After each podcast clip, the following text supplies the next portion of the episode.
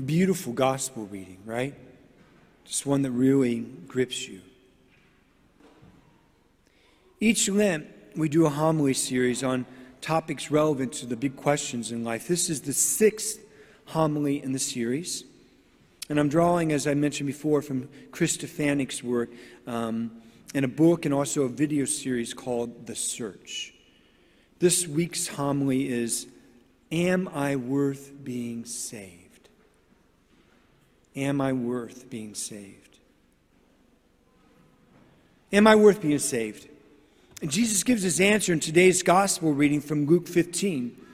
We hear the familiar story of the prodigal son. And remember that powerful scene when the wayward son comes to his senses and returns to his father. The father runs to him and embraces him. Now, any Jew in Jesus' time listening to Jesus tell this story would have understood exactly what the father was doing here. Something quite unexpected, something extraordinary. He wasn't just embracing his lost son, he was shielding him, he was saving him. As the servants from the father's household would have been assaulting the son with stones for having the audacity to return to the father after the son had lived a life as if the father was dead to him. They would have been doing what they saw their duty.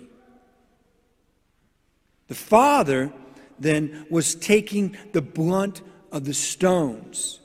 He wasn't just embracing his son, he was wrapping his arms around him and shielding him as the servants did their duty. In doing that, he was saying to them that his son was forgiven. His son was accepted back in the father's life, and that the son was worth saving. You are that son. You are that daughter. You are worth being saved. In 1988, there was a 6.8 earthquake in Armenia. 30,000 people died in four minutes. Parents ran to a new, nearby school that had completely collapsed, grieving outside of the school. One of the dads ran up to the rubble starting to pull back brick after another. At first, people were helping him. 38 hours later, he was by himself, still pulling bricks from the rubble. With his bloody hands, he lifted one last brick. There was his son and his friends alive. The son's immediate reply I knew you would come for me, Father. This is how God loves you. Covered in blood, his own blood, our Savior reaches down to you, buried in the rubble of your sin, to save you. You are worth being saved.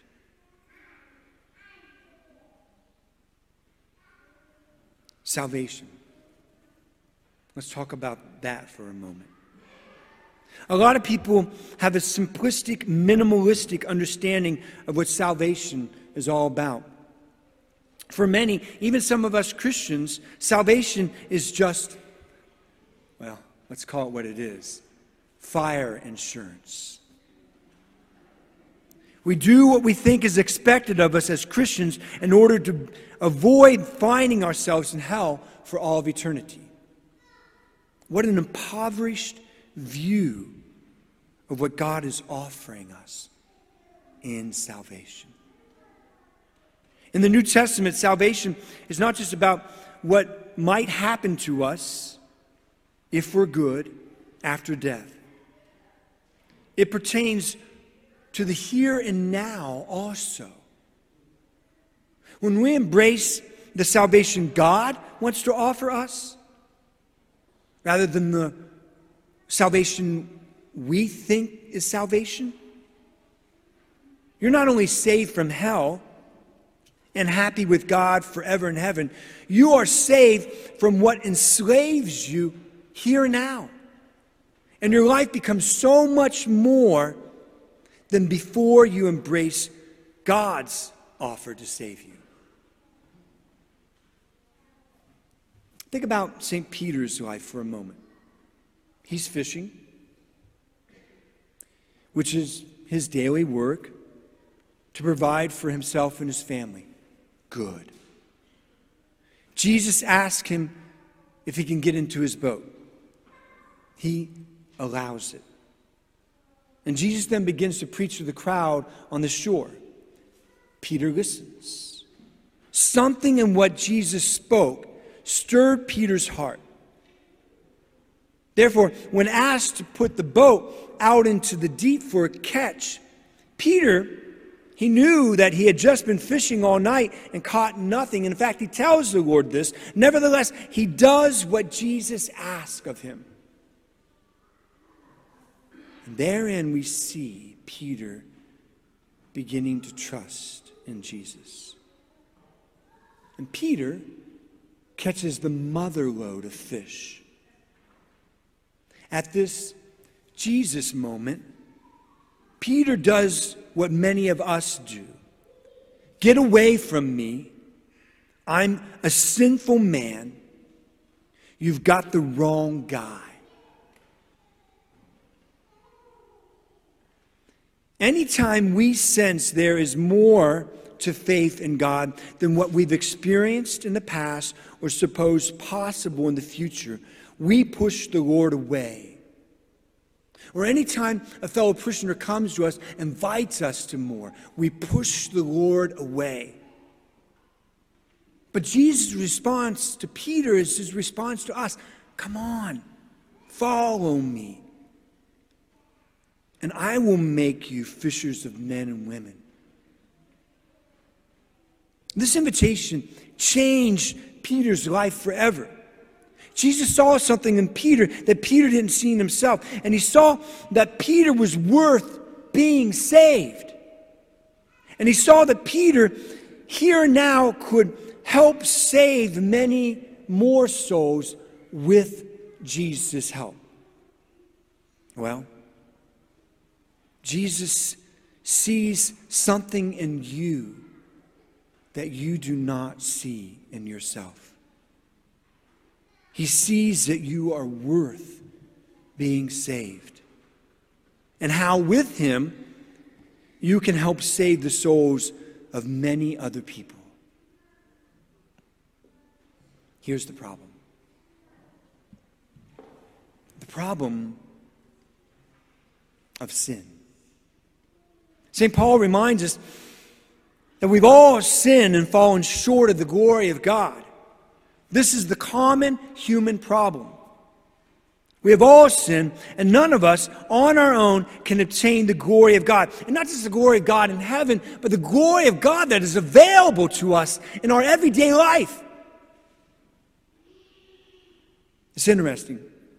The Catechism defines sin in three ways as an act that is contrary to reason, contrary to truth, and contrary to a right conscience. Let me translate that.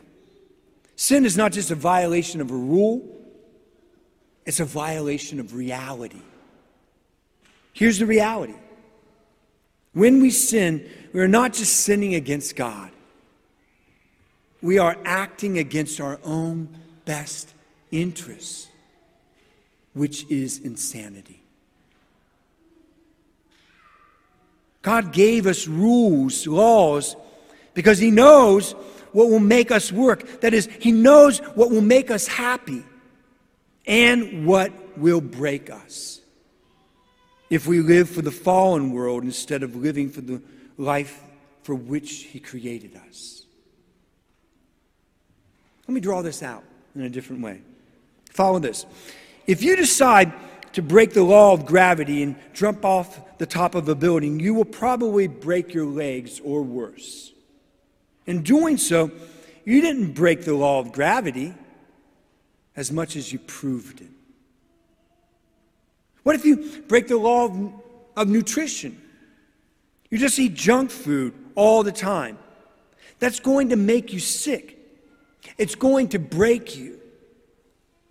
Well, there are laws of the Spirit too the laws of truth, love, justice, honesty, selflessness, to name a few. If you break these laws, then you break. This is the spiritual framework of humanity. It is the moral foundation of Christianity. It's not just a bunch of rules that you might think limit your freedom and take away your happiness. It's actually a pathway to the fulfillment God wants to offer you. And not just at the end of your life, but every step of the way.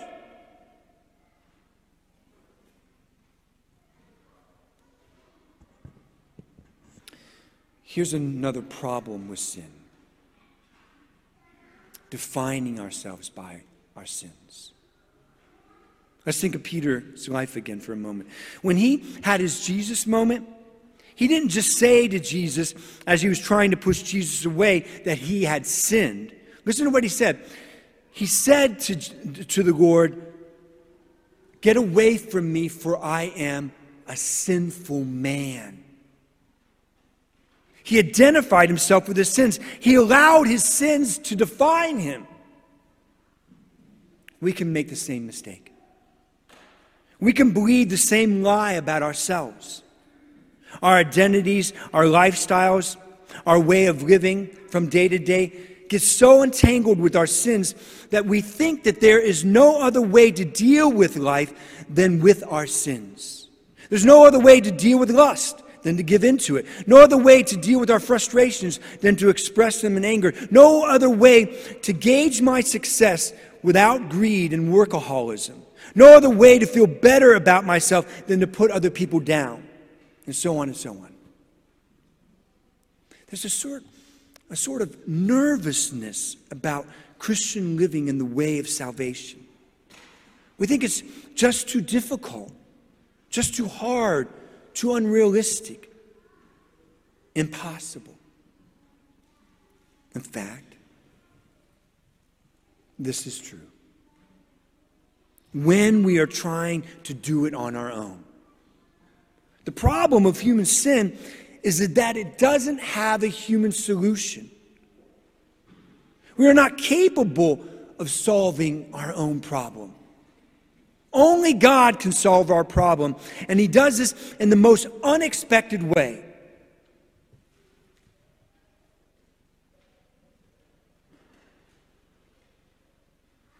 From the cross. The cross is a paradox.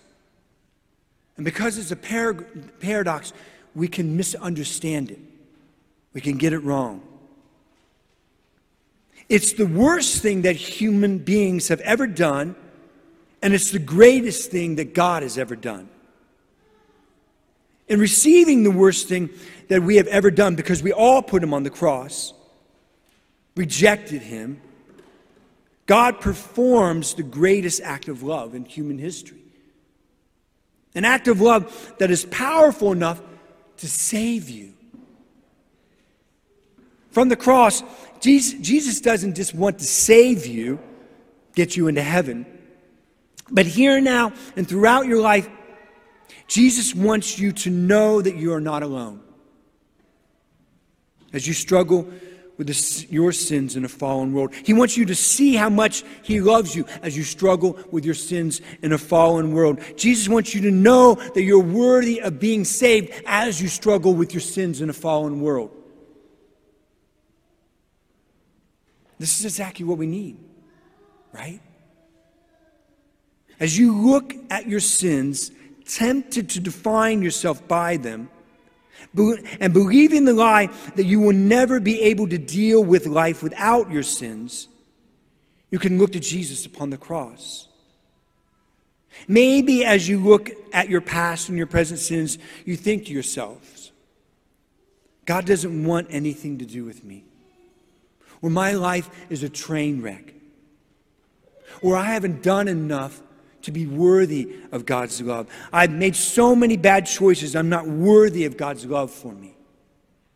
Then you look at the cross. Again and again, you look at the cross and you see God looking back at you. Jesus Christ looking at you from the cross tells you you are enough. You are enough for Him to die for you. This is what should define you. Think of it in, this, in these terms. Children, when they're born, they don't get their identity by looking at themselves. They don't look at their accomplishments, they don't have any. They don't look at their failures to gauge their worth. Before they can even speak a word, they have learned who they are by looking at the face of their mom and dad, looking at them. You learn who you are by looking at the love that is bigger than you, bigger than your mistakes, bigger than your sins, bigger than your hurts and losses, your fears and worries and anxieties, your successes and your desires, your insatiable desires for more. You look at Jesus upon the cross, looking at you, and you see that you are worth God dying for you. This is what should define you. Here's the deal the cross didn't just happen 2,000 years ago, the cross continues today. That is, we all experience the cross, the crosses that come with living in a fallen world. As we experience our crosses, the key is to unite our crosses with Jesus' cross because that act of salvation transcends every moment in time, including your time. Then, just as he brought good out of his cross, he will bring good out of your crosses if you allow him. If you've been abused, know that Jesus was abused. If you've been humiliated by others, he was humiliated also. If others have gossiped about you and rejected you, this is what has happened to Jesus. If others have lied about you and hurt you, Jesus experienced the same thing. If you have ever known the sting of human betrayal, Jesus was betrayed. And he says to you in all of your crosses, You are not alone. I am with you. I have taken this upon myself. I know your pain. This is not the end. This is not what defines you. With Jesus, there is more to your life than your crosses. There is the resurrection. Whenever, whatever crosses you've carried, whatever suffering you've known, whatever deaths you've experienced, Jesus has the power to rewrite your story because he overcame the cross and rose from the dead. Jesus came to redeem even your worst crosses, the ones you are most ashamed about. He redeemed the worst cross in the history of humanity and made it the means for your salvation. He can do the same for all of your crosses. When you choose Jesus, I mean, really choose Him, the only person with the power to keep holding your past over your head is you. Stop doing it. living your life with Jesus, with all of life's ups and downs, Jesus can make all things new. Your story becomes His story, His story of loving you, no matter the circumstances in your life. A love story where Jesus redeems you page by page.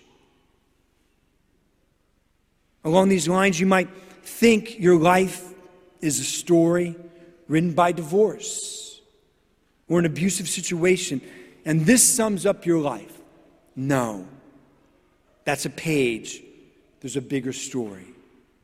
You might think that your life is a story written by cancer or some other disease or disability. That's what defines you. No, it's one page of the big story of your life. You might think your life is a story written by your failures. No, it's one page, and there's a bigger story of your life. None of these pages are bigger than God, bigger than His cross, bigger than His resurrection, bigger than His love for you and His power to redeem you. The big story of you is God created you, God loves you. He has found you worthy of dying for you. And He has destined you for eternal glory. God can, if you allow Him, redeem every page of your story and make your life amazing, even through the ups and the downs of your life. Amazing for you and for then everyone else in your life who is blessed by your crosses and Jesus redeeming you through them. Are you worth being saved? Yes. You are worth being saved. But you can't save yourself. Living in a fallen world, you're going to experience hard times as well as good times. Jesus doesn't save you from the crosses of this world, He redeems you through them. As you experience them, you need only look upon Jesus upon the cross and see Him looking at you, joining you. He understands you, what you're going through, because He has gone through it. The worst that the world can throw at you, and the worst that the world can throw at Him. He has overcome the world. He is victorious. And the prize is you. His prize, his victory is you. You need only say yes to God's love for you, yes to you loving God Yes, to following Him. And then, yes, to returning Him when you stray from the path He has created for you. Yes, to Jesus redeeming you and writing for you the greatest love story you will ever know God loving you and you loving God. Let this be what defines you. You are worth being saved.